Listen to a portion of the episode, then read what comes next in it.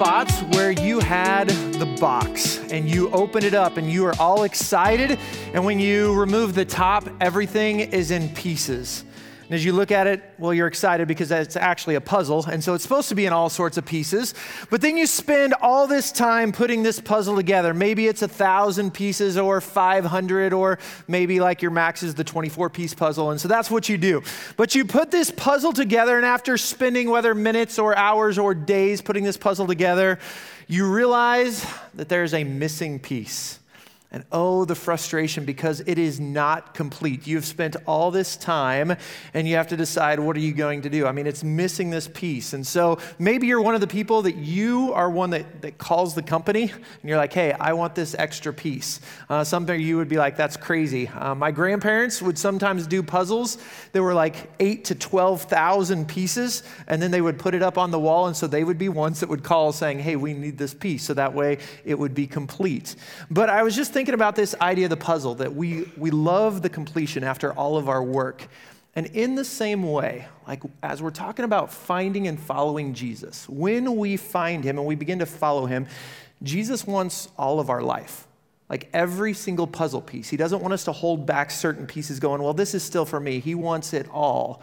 But in the same way, not only does he want all of our lives given to him, but he cares about every piece of our lives. There's not an aspect that he's like, oh, well, that's important to you, but that's not important to me. You see, because he loves us and something's important to us, like he cares about that. And so we give him every piece of the puzzle, and he also then transforms us in every way. And so, for the next few weeks, we're going to be talking about some of the different puzzle pieces of our lives that we offer to Him and that He also transforms us in. And so, today, we're talking about this topic of marriage and marriage. And so, this is one of the things that God wants to use in our lives if we choose to be married, or He wants to transform us using our marriage. And so, shortly after everything was created, we see that God instituted marriage. He designed it to be a lifelong commitment between one man and one woman.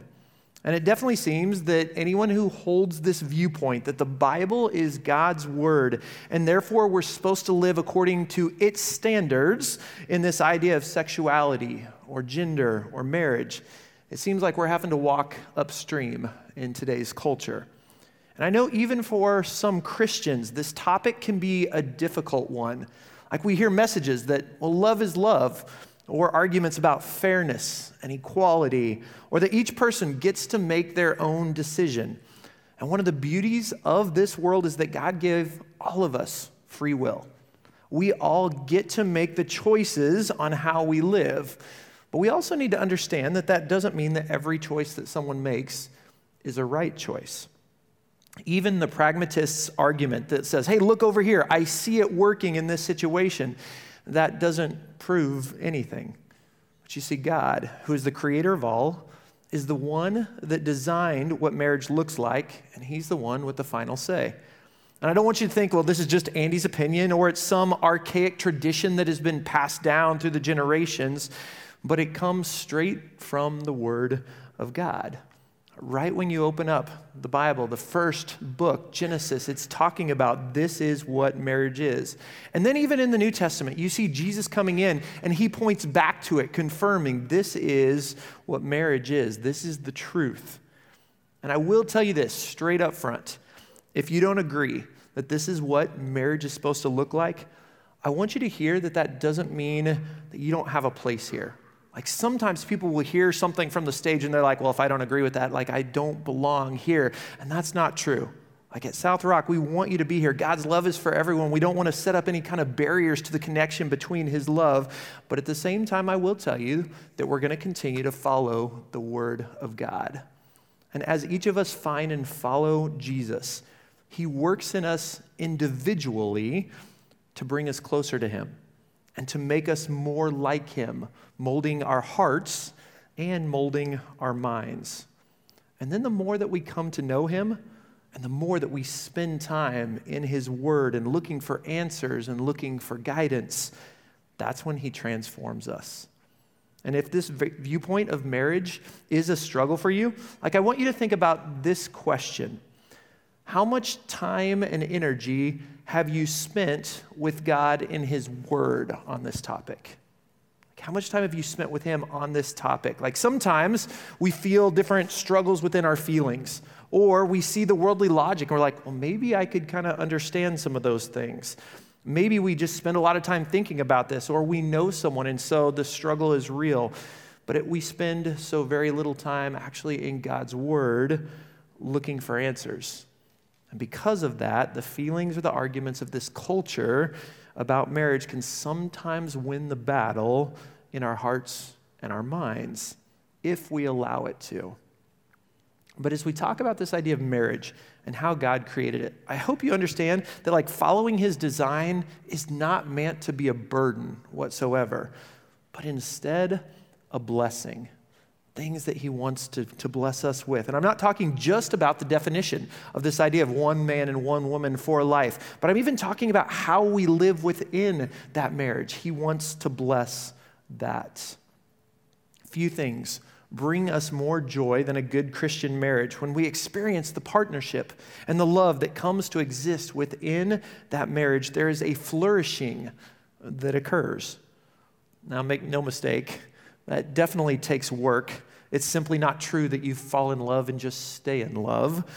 But just like in most areas of life, the things that mean the most to you are the things that you had to work the hardest for, or the things that you had to struggle through, but you came out on the other side. And so, a good marriage, it takes work. And ultimately, it takes work from both spouses, not just one side.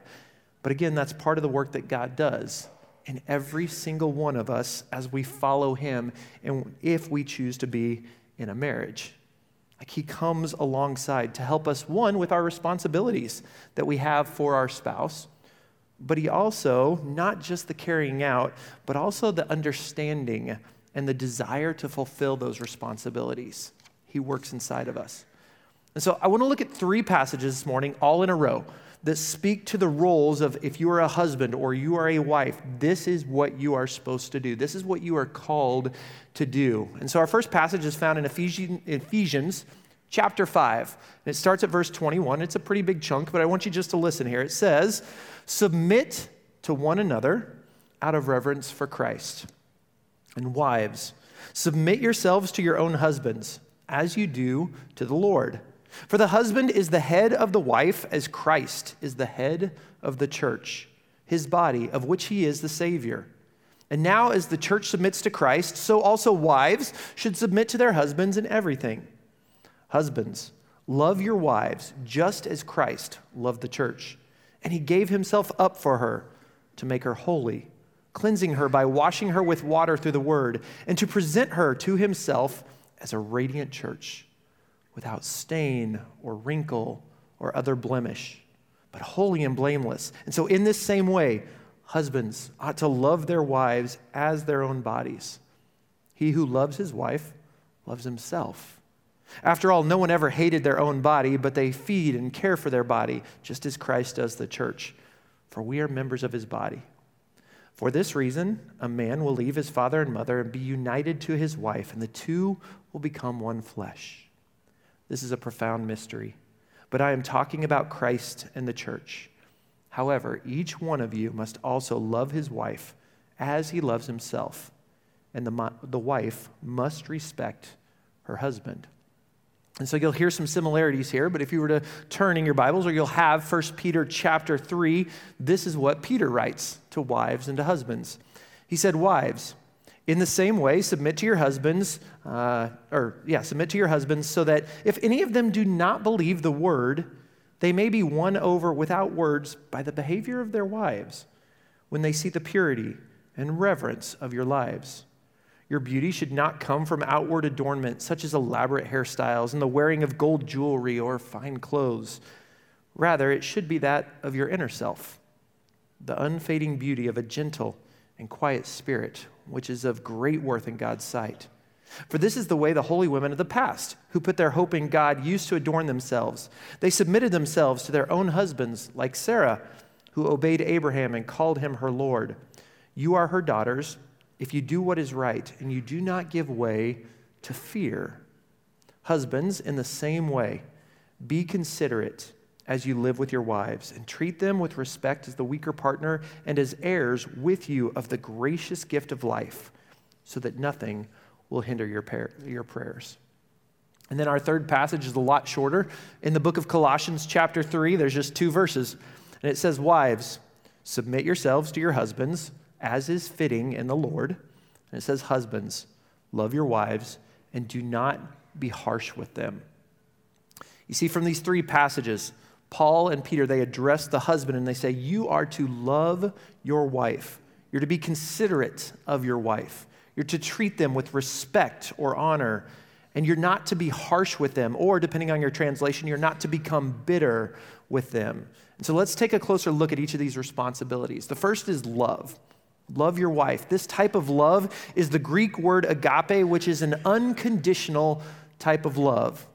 It is not a feeling, it is active. Even in those moments when you don't like the actions of someone, and yet you still choose to love them.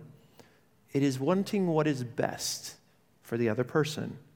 That means sometimes setting my own wants aside to lift another up.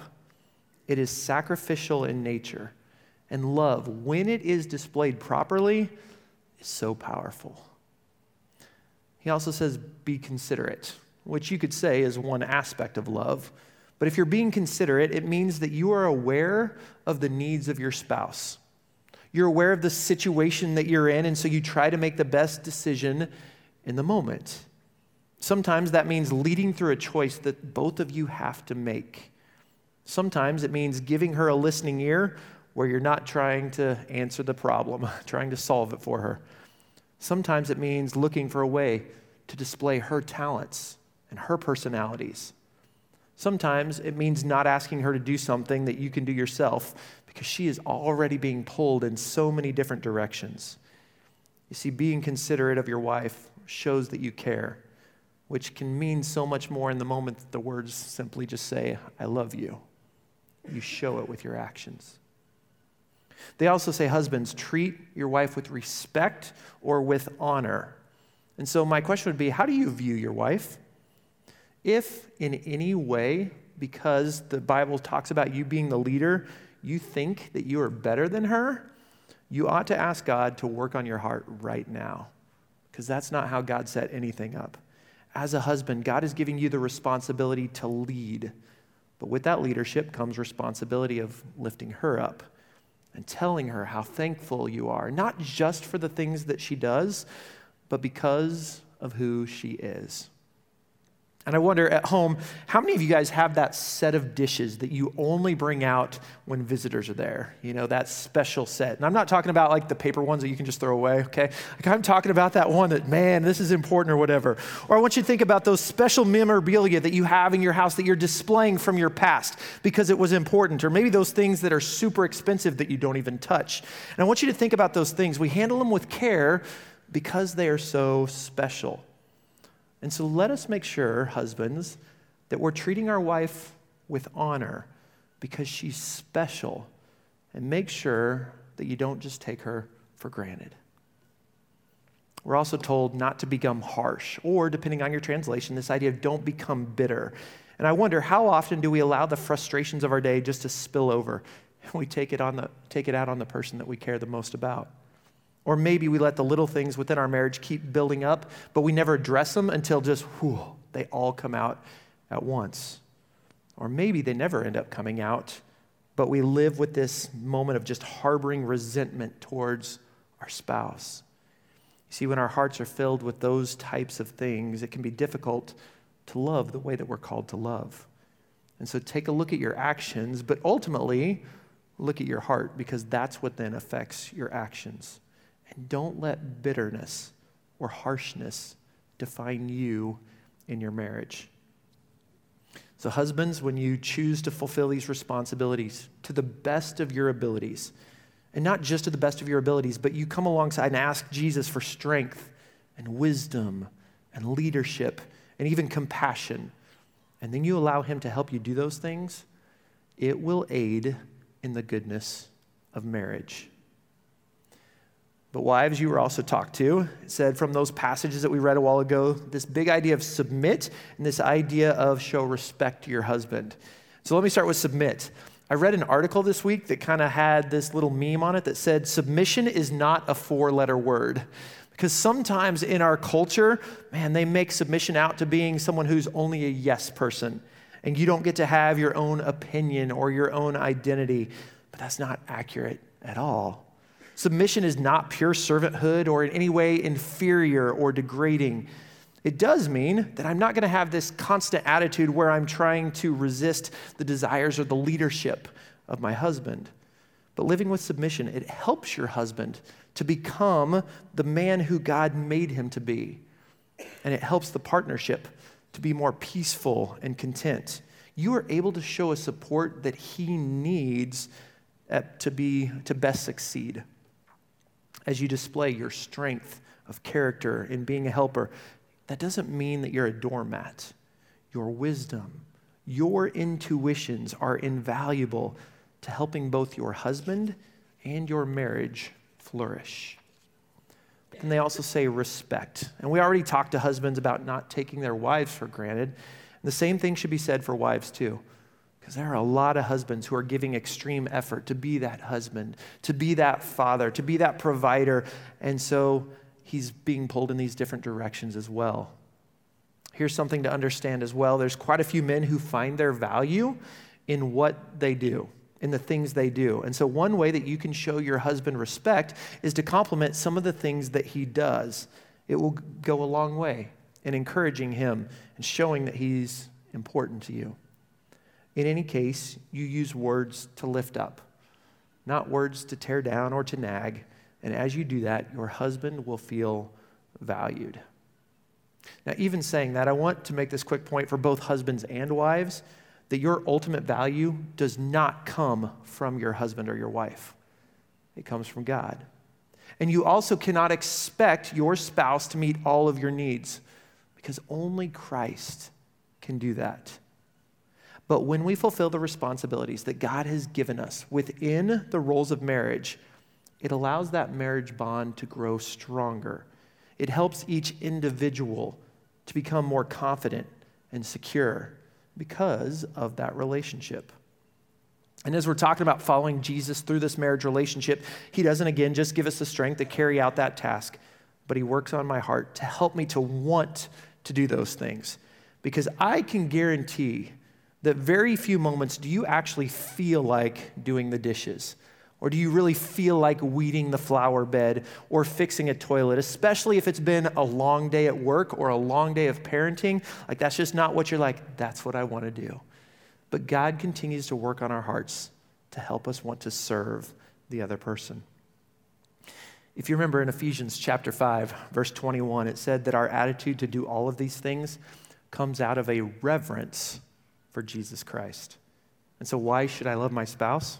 Well, first off, because I'm choosing to love God. Like, why should I show respect? Well, because I'm following Him. Why submit or honor or anything else? I mean, yes, there are benefits as I treat my spouse correctly that come back to me. And man, there is joy as you get to watch your spouse thrive because you have come alongside and nurtured them as well. But ultimately, I do what I do out of reverence for Christ.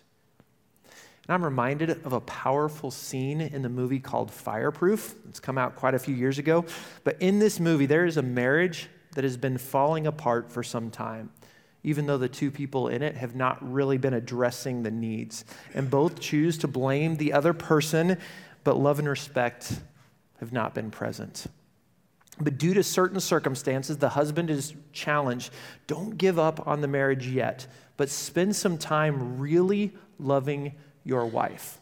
And so the husband, he goes through the motions for a little while, but the wife, who is definitely not helped by a whole bunch of her friends who are telling her ungodly advice, she finally just tells him, I do not love you.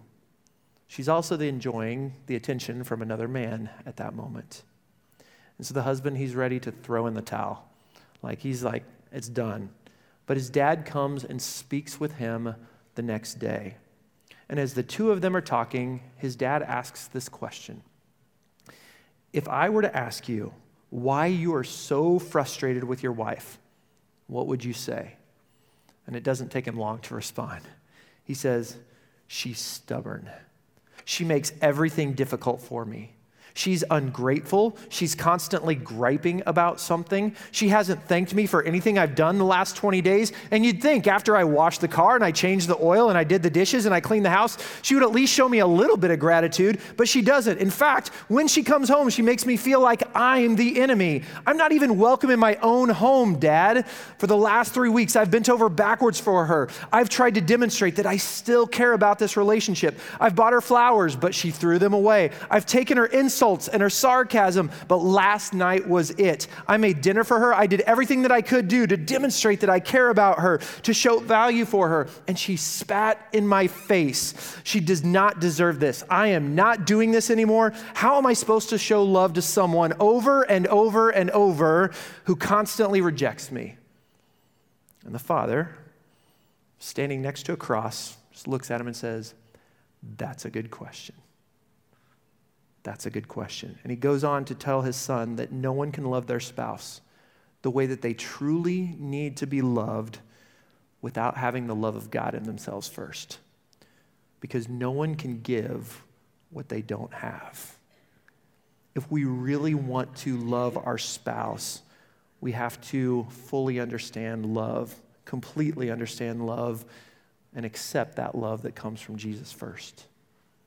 And so we love our spouse because Jesus loved us. And we made a promise that we are going to love them always, not just in the moments that they deserve our love. And oftentimes, when we choose to spend moments praying for our spouse, God gives us a deeper love for them, no matter how they respond to us. And I wish I could stand up here and tell you that if you display all the godly traits within your marriage that you're supposed to, that your spouse is always going to respond the way that they should. But you know that I can't say that. Like, there are a lot of circumstances where people's hearts are changed because of a spouse's consistency in loving their spouse the way that God wants them to. But as we go back to this idea of free will, some people will choose to never respond. But no matter what the other person decides, as Christians, we are called to love our spouse out of reverence for Christ. Now, we can't make decisions for them, but as we continue to choose how we live out those promises to love Him, God will bless that. And I'll tell you, as I was preparing for the sermon, I went over to my bookshelf and I just pulled off five different books that I had all about marriage. And a couple of them had some concrete and practical ways to show love to your spouse. And so maybe as I read these, some of those will be like, oh, I should do that. For instance, it says, don't badmouth your spouse. Hey, that's a good one, okay? So don't do that. It said the idea of um, honor your spouse's special days. It talked about work to enjoy your, both your immediate family and your extended family talked about don't steal from your spouse or don't lie to your spouse. You need to learn to actively listen and not just say, uh huh, uh huh, uh huh. We need to relive the beautiful moments of life. It said, attack the problem and not your spouse. There was another book that I was looking through in Gary Chapman's book entitled Things That I Wish I'd Known Before I Got Married. And here are some of the chapters that they had. It said that love or being in love is not an adequate foundation to build a marriage upon. It says how to solve disagreements without arguing. It says apologizing is a strength or a sign of strength or forgiveness. It's not a feeling. Toilets, they are not self-cleaning talks about you're going to be you're going to be marrying into a family. Said sexual fulfillment is not automatic or even spirituality is not to be equated with going to church. And these things they can be good to know before you get married but they can also be great evaluation tools. Like let's talk about this in our marriage right now. There were two of the books that i pulled off the shelf that were written from the viewpoint of when their spouse was choosing not the godly options things of dis- disrespect all the way up to affairs and situations that are happening far too often. And both of those bo- books spoke to the hope that a person can have as they serve Christ and their spouse. Again, not able to choose for the other person, but again, affecting their own choices. I did come across one statement about marriage that has caused me to think for a while this week, and it said this When friction occurs, it is typically because either the husband or the wife is drifting from God's design for them. Let me read that again. It said, When friction occurs, it is typically because either the husband or the wife is drifting from God's design for them. And I'm going to tell you, I don't think I fully agree on that. Although, if you want to have an argument with me or discussion later, that's totally good. I do believe that there are a lot of struggles that happen because one uh, spouse is choosing to be in sin, or maybe both. But there's also sometimes that friction occurs simply because of that bad day that we talked about that gets taken out on the wrong person. Or sometimes friction happens because you have two independent people, both who are created in God's image in this relationship, who simply may have different viewpoints on something. And so, even as you're working it out, there can still be some friction. But I would tell you this if in your marriage right now you're in a season of friction, I would encourage you to find out what is the foundation of this friction? What is the source of this friction? And don't just let it sit there and fester. As in Ephesians 4 26 and 27 says, don't let the sun go down while you're still angry because you don't want to give Satan a foothold. Like he would love to get that foothold in your marriage to be able to pull you apart instead of you working together as a team. But I would also tell you this don't let all of it come out harshly Instead, seek to come to a harmonious conclusion that really does benefit the both of you. And as that happens, you experience a connection that other people miss out on because they're not willing to put in the hard work. So, we've talked about this idea of marriage and following Jesus through our marriage. But here's how I want to end I want to answer some so what questions. Like, what exactly does this mean for you? Well, let me say first off, if you're one of those people that you had a marriage that did not go as planned, or maybe you even made some choices outside of marriage and you regret those past choices, understand you cannot change the past. Like we talked about that last week, but instead, we need to embrace the forgiveness that God offers to you, knowing that that is all encompassing. Like God can take our past if we let Him, and He can transform us so that the story is an amazing one in the present and the future. Our God is a God of grace. And if someone told you that they didn't want you anymore, I want you to know that those words are ones that God will never say. Like he went more than to the ends of the earth to be with you. And so I want you to know that you are loved. Secondly, maybe you're sitting there and you're like, I'm single, and I don't know that any of this applies to me. And maybe it doesn't. Maybe it doesn't. Some of you are going to choose singleness, and this idea of marriage relationship is something that you're not going to experience. But I challenge you to use the places that God has you right now to show love, to show respect, to show honor to those who are around you. And some of you in this room, you hope that someday I will be married. I would tell you don't rush into marriage, especially if it's with the wrong person. Like, wait on God's timing. Keep your standards high, which can feel really tough in the moment, especially if you see a lot of other people getting married around you. But realize that more than likely, the person that you choose to marry, you will be with them longer than this season of waiting or season of who you're trying to find to marry. And if you choose poorly, just because you're in a hurry, like it can cause a lot of unnecessary pain. And so look for someone who loves God as much as you do.